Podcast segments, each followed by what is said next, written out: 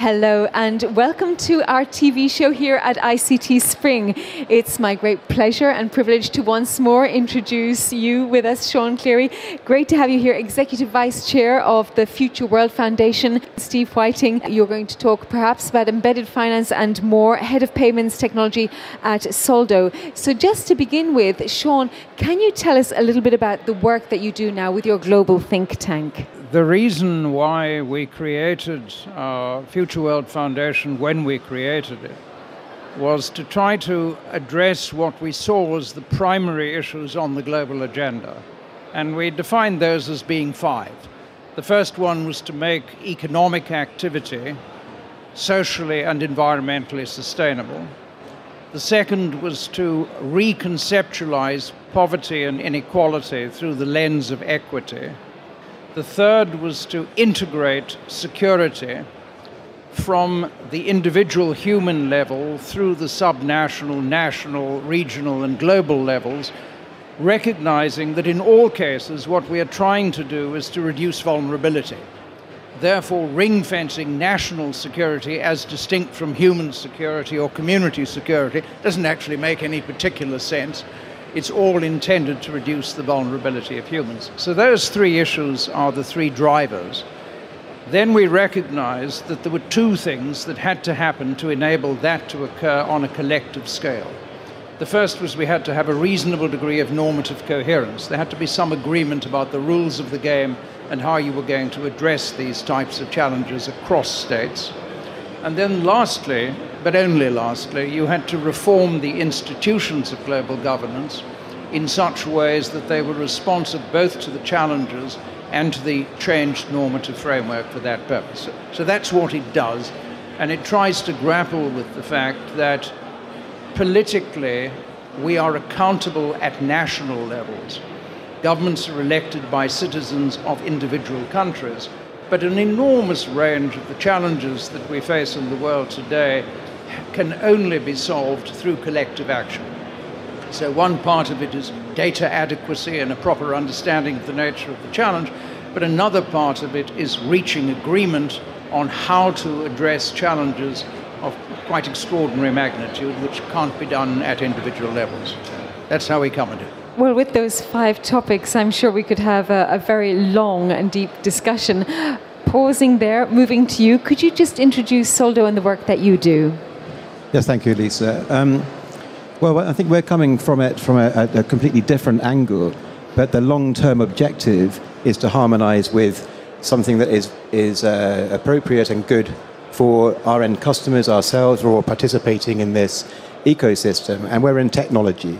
So Soldo was started um, before even fintech was a, a word. We, we uh, decided to take the uh, the internet type of technologies and thinking and methodologies and put onto them financial products. So we chose to take a prepaid card and electronic money, put them together, and create a new way of spending money for organizations. And that organization would be a business. So our product is for businesses of all sizes. And uh, we have now, seven years later, around 30,000 customers happily paying and using uh, our product.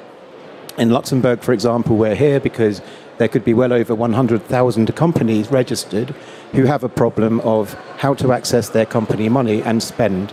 So we have a solution that would be would enable the company to put money onto their Soldo product and start spending for their operational banking needs. Um, one, one thing there is that we're using technology to automate. And this is where I think we join together in our vision. We know we're building something very practically, but we also have the vision for it to be um, viable in the long term. And that's why we're building our own platforms using our own engineers. We have something like 150 engineers all day focusing on this thing, which is a product, but underneath is, a, is in, it's integrating into the ecosystem. Well, just moving back to your vision, and perhaps your example is a little bit easier and clearer than the five pillars that you spoke about, because there are so many things that need to be fixed in the world. Well, fixed is a big word. They'll probably never be fixed, but addressed, let's say addressed.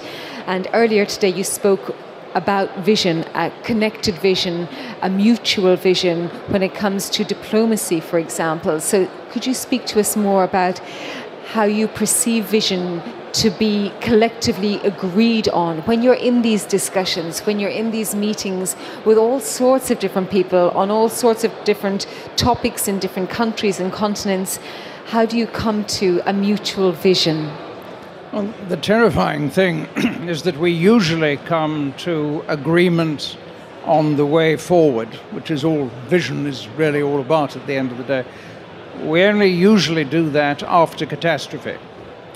So, uh, after the Crusades, Europe was reconstructed.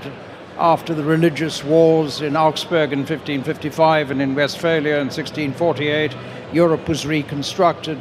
Uh, after the Napoleonic Wars at Vienna in 1815, Europe was reconstructed. Then we tried to do it again at Versailles in 1919, and then, of course, in Bretton Woods and, and uh, San Francisco in 1945. But it always takes a catastrophe before you can actually go and reset the ca- canvas in the sort of way that you need at a particular point in time. And up to that point, what we tend to do is we push the system within the parameters that we agreed previously. Now, whenever you do that, uh, anyone who understands innovation or disruption in the context of technology understands very well that doesn't work. It works up to a point and then it breaks. And broadly speaking, we're at that sort of point now in terms of the international system.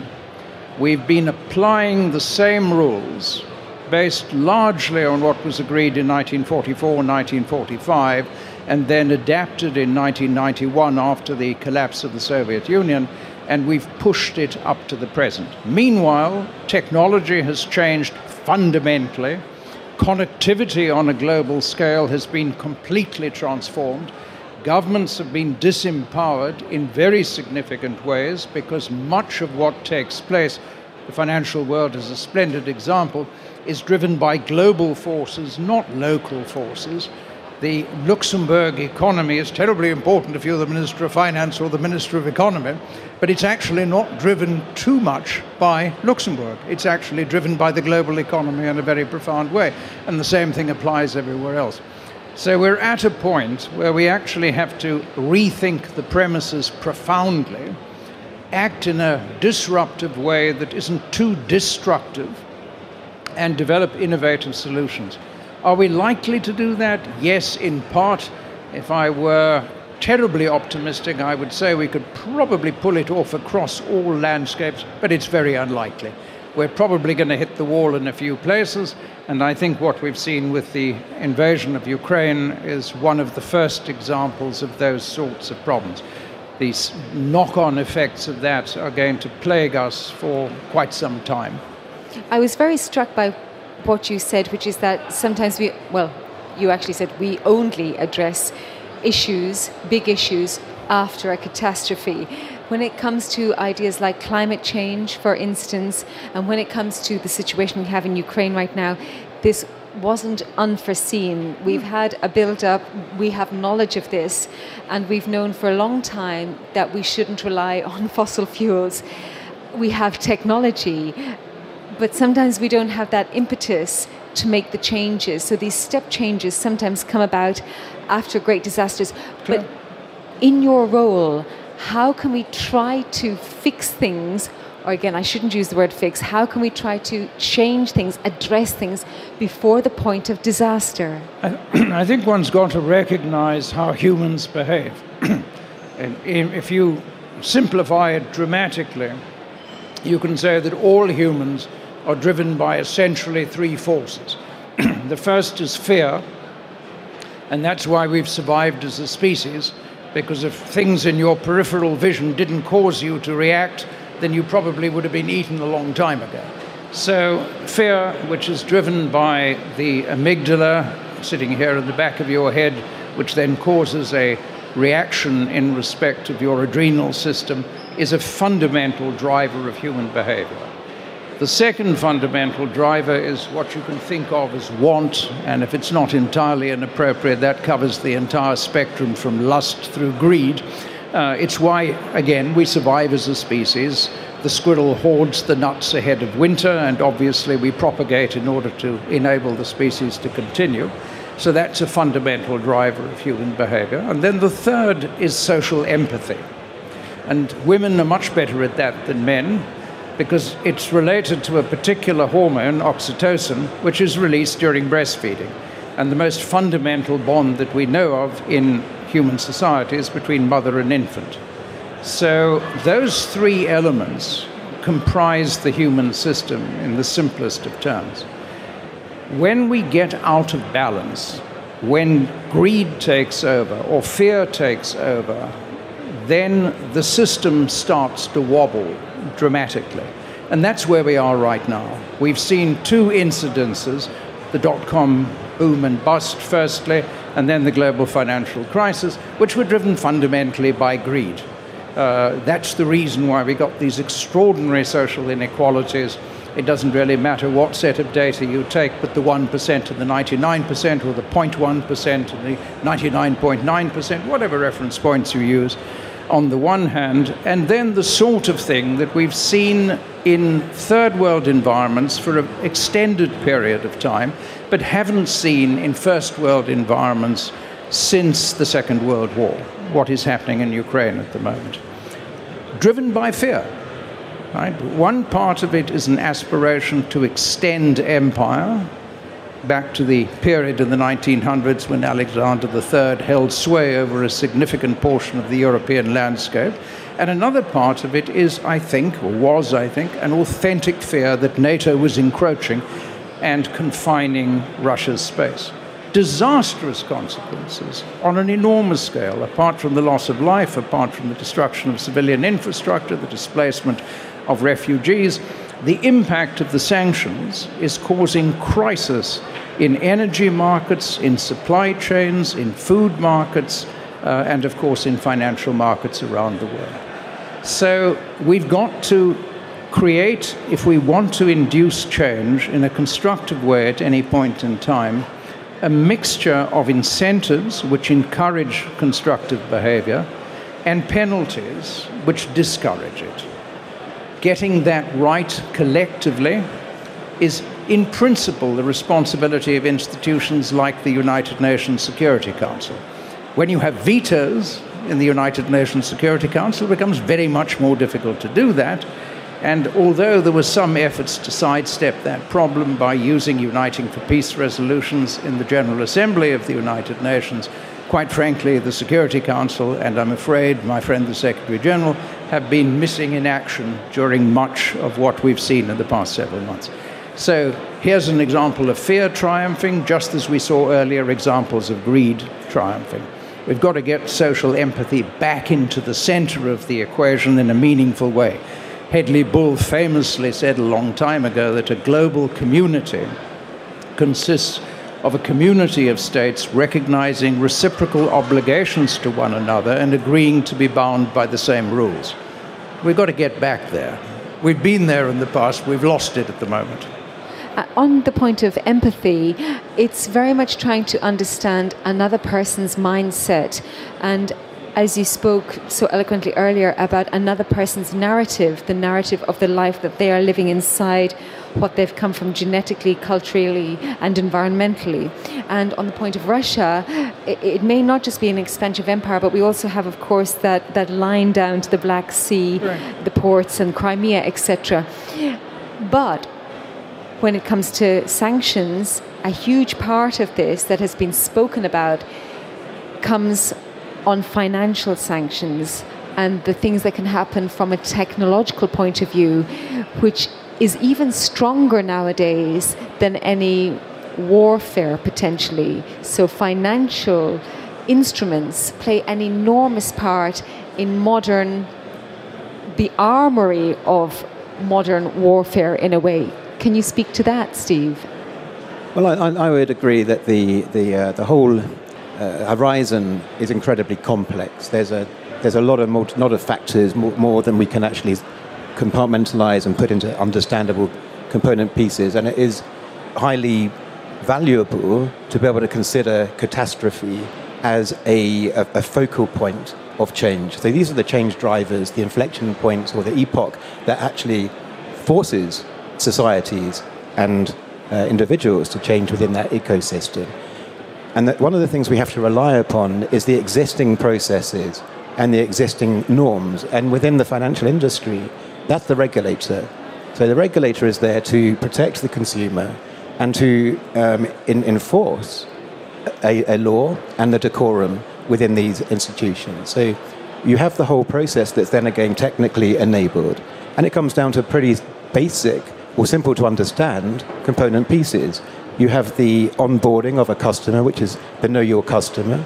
You have intelligent systems that can enable that to be done automatically and to deal with exceptions instead of having to speak with every single applicant for a financial product. And those things, in the end, are manifestations of component pieces that are, that are commercially viable from artificial intelligence. And I remember 30 years ago, I studied uh, computer systems engineering, which was an engineering discipline. And when we studied AI, we went over to the arts part of the u- university, and it was a philosophical discussion about the future. Well, we're there now. And, and so technology is actually a fundamental component of the social change that is coming about now. And I think all these things come together. So, yes, we, need, we have the catastrophe, that is the change driver. We have the social uh, imbalances that need to be addressed. We have fewer people working and more people being um, assisted by technology, but then being displaced. And we're, we're at a unique place in human evolution, really, where we, more than any other generation before us, have one foot in the past and one in the future. So, whereas until now, technology was to make things, to use, and then today it could be seen to be to make things to interact with and to automate. Tomorrow it would be technology will take the place of the things we're doing. That's the shift that we have to deal with, and that's the that's a, a, a task for everybody and everyone around the same table to make this happen politically and socially. So you can see the, the social changes. You can look at Cambridge Analytica as an example of one small thing that happened quite a long time ago, highly disruptive, highly noticeable, and that kind of power will actually help to be a force for good, to enable the custodians of that technology and those social changes to harness that and to make people's lives better. But it won't be an easy process. It will be a revolution. It will be, it will be very difficult to, to, uh, to see through and will require participation of a huge number of people who are pointing in the same direction. There's two things on it. I, I agree with, I think, every uh, part of the proposition that you've advanced. But there are two things that I think one's got to take into account. Technological disruption is usually a driver for social and political disruption. think, of, think about the, the Industrial Revolution between 1760 and 1860. we saw in the course of that the American Revolution, the French Revolution, the Napoleonic Wars, the Congress of Vienna, the revolutions of 1848, and the complete transformation of the British political system in order to avoid a revolution. At that point in time, we had less people with 12 years of schooling on the planet than we have postdocs today. So the scale of these revolutions, information technology, biotechnology, nanotechnology, and neurotechnology intertwined, is going to be vastly more disruptive than anything that we've experienced in human history. And unless thoughtful persons like yourself can get ahead of that curve and anticipate meaningfully how we're going to manage it socially, the disruptive effects are going to be more or less inevitable. It's perfectly clear it brings extraordinary opportunity but it is going to be hugely disruptive in respect of its social impact. And I think that's why your original question is an extremely perceptive one.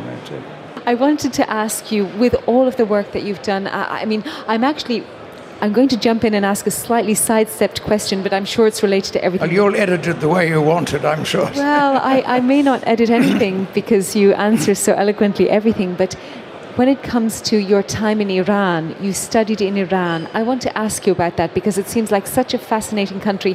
I know we have a number of people actually working at LIST from Iran, for example. And at the moment, the country is not doing politically so well, and it seems like such a shame. Well, Iran, Iran is a civilization with nearly 3,000 years of history. Uh, when we were there, and we were obviously there during the period when uh, the Shah and Shah Banu was still on the throne. The revolution occurred in 1979 in Iran and brought Ayatollah Khomeini uh, in a new dispensation with absolutely grotesque human consequences uh, into power.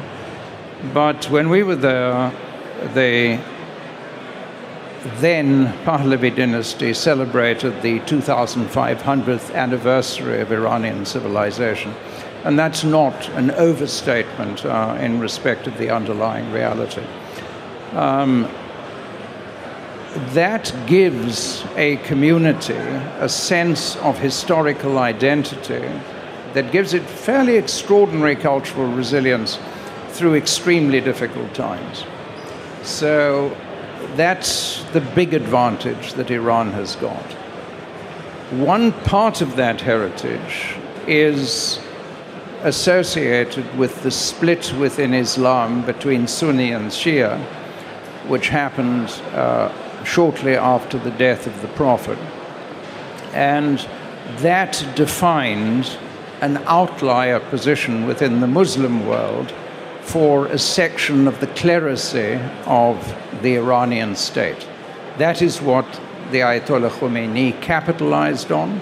He was also horrified, I think he genuinely was horrified, by the progressive steps that the Shah was taking at that point in time. The chador had essentially disappeared in terms of the veil for women. Uh, boys and girls were being educated together in school boys and girls were swimming in the same swimming pools and going to the same beaches. Sport was being conducted in an integrated way.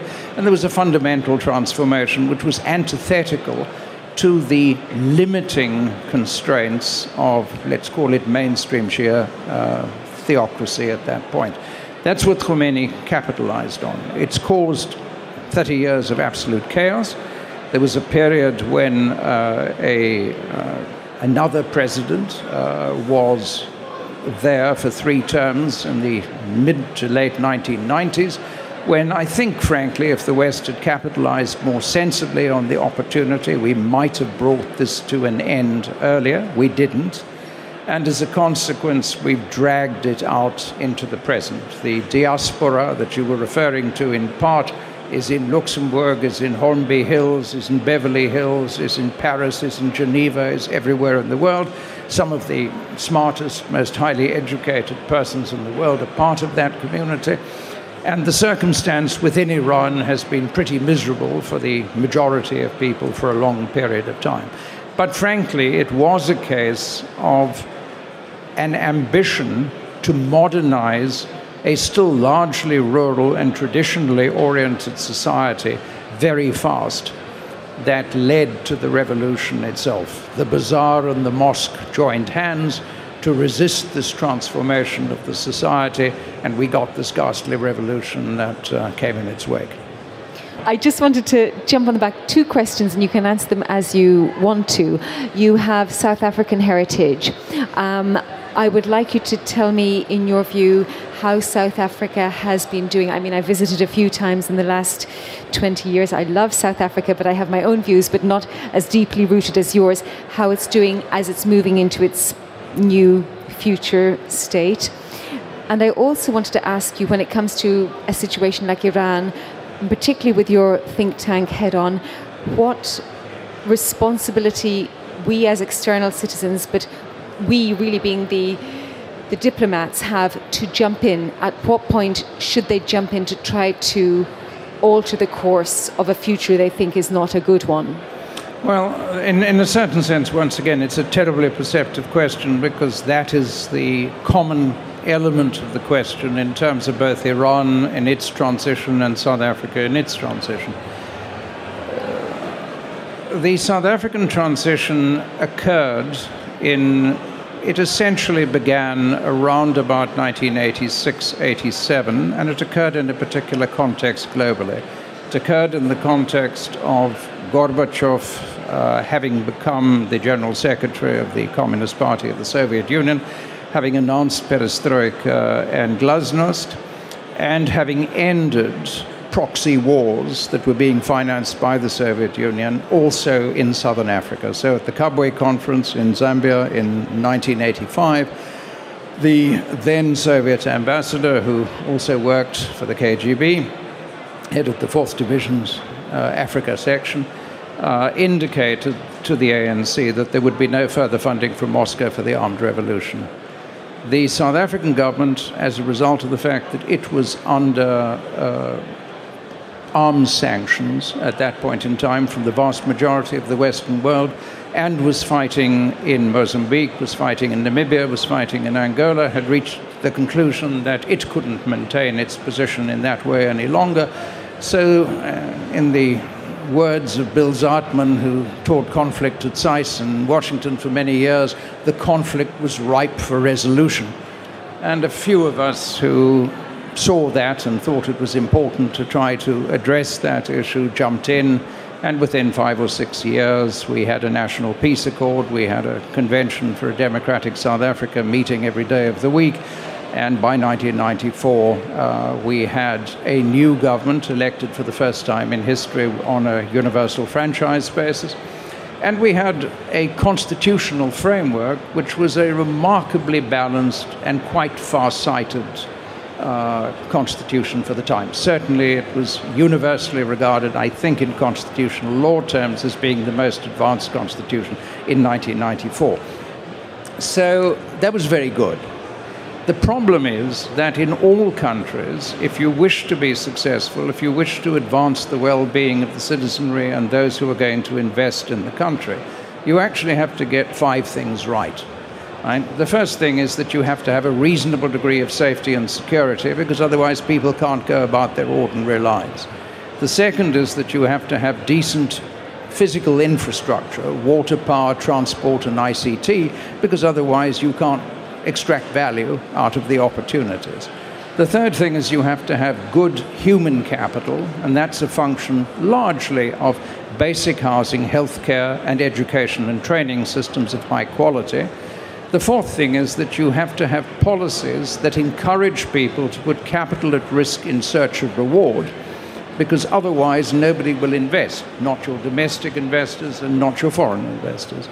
And all of that requires the fifth thing, which is solid institutions. So the central bank has to be good, the court system has to be good, uh, opportunities for settlement of disputes have to be effective outside of the court system. All of the things that we take for granted in advanced societies. Luxembourg's a splendid example of all of these things in every fashion. The difficulty was that in South Africa, what went wrong first was the delivery of human capital. So the education system wasn't capable of producing enough additional skills such that when the indigenization and uh, blackening, for want of a better phrase, of the economy under black economic empowerment began to occur, there weren't enough highly skilled people to fill all the positions in the private and public sectors simultaneously. We saw the cracks emerging at the municipal level first, provincial level second, and eventually at central government state uh, institutions. And that obviously has contagion effects in respect to the quality of the power utility, the transport utility, the other elements of physical infrastructure, and then it starts to make a bit of a mess of policy making, and that leads to further contamination in respect to the political system as a whole. Those are the challenges that South Africa is facing at the moment. Those are the reasons for those challenges. I don't think we've reached a point where it's not possible to turn the ship. I think it is possible, but it's going to require roughly what we were talking about on the global scale earlier. You have to have a collective understanding of the nature of the challenge, you have to have a clear understanding of what you need to change to fix it, and then you have to have the political will and the social commitment uh, to be able to move forward to make it happen.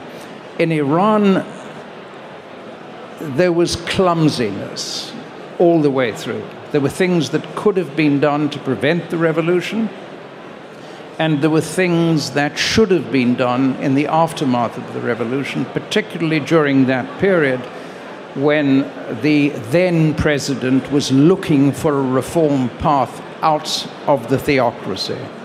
Unfortunately, because of the very fraught relationship between the United States and Iran over an extended period of time, Iran had been the United States' second Israel in the Middle East, and as a consequence of that, emotions were intense. The Iran, Iranian revolutionaries, the student revolutionaries, took over the US embassy, and having taken over the US embassy, kept US diplomats hostage for an extended period of time. Jimmy Carter sent helicopter special forces into Iran to try to rescue the hostages, failed dismally, and that was one of the factors that contributed to his loss to Ronald Reagan uh, in 1980. Um, so Washington never quite got a grip on how to exploit opportunities that were emerging in the landscape uh, in Iran over an extended period. And it's become very much more difficult after the introduction of the nuclear program and then Mr. Trump's decision to cancel the JCPOA uh, a few years ago, which caused the Iranians to believe you couldn't trust the Americans, you could never trust the Americans, and as a consequence, you got a lot of stupidity on the Iranian side as well. So, uh, external intervention, great idea, but it's got to be shrewd, smart, and sophisticated and you have to understand the workings of the society very well if you're going to engage in that way. Sean, thank you so much for giving us extended time on your part. I know you're a very wanted man around these places for all good reasons. So it's really, really wonderful. I feel like you should be doing a history podcast or documentary series. Sure I'm sure nobody's really interested. I think many people are interested. Thank you well, so much. M- most of us have to worry about what's happening next week and the week after that rather than what happened 700 years ago. well, thank goodness we have people like you to keep us abreast of the situation backwards so that we can learn what to possibly do going forwards.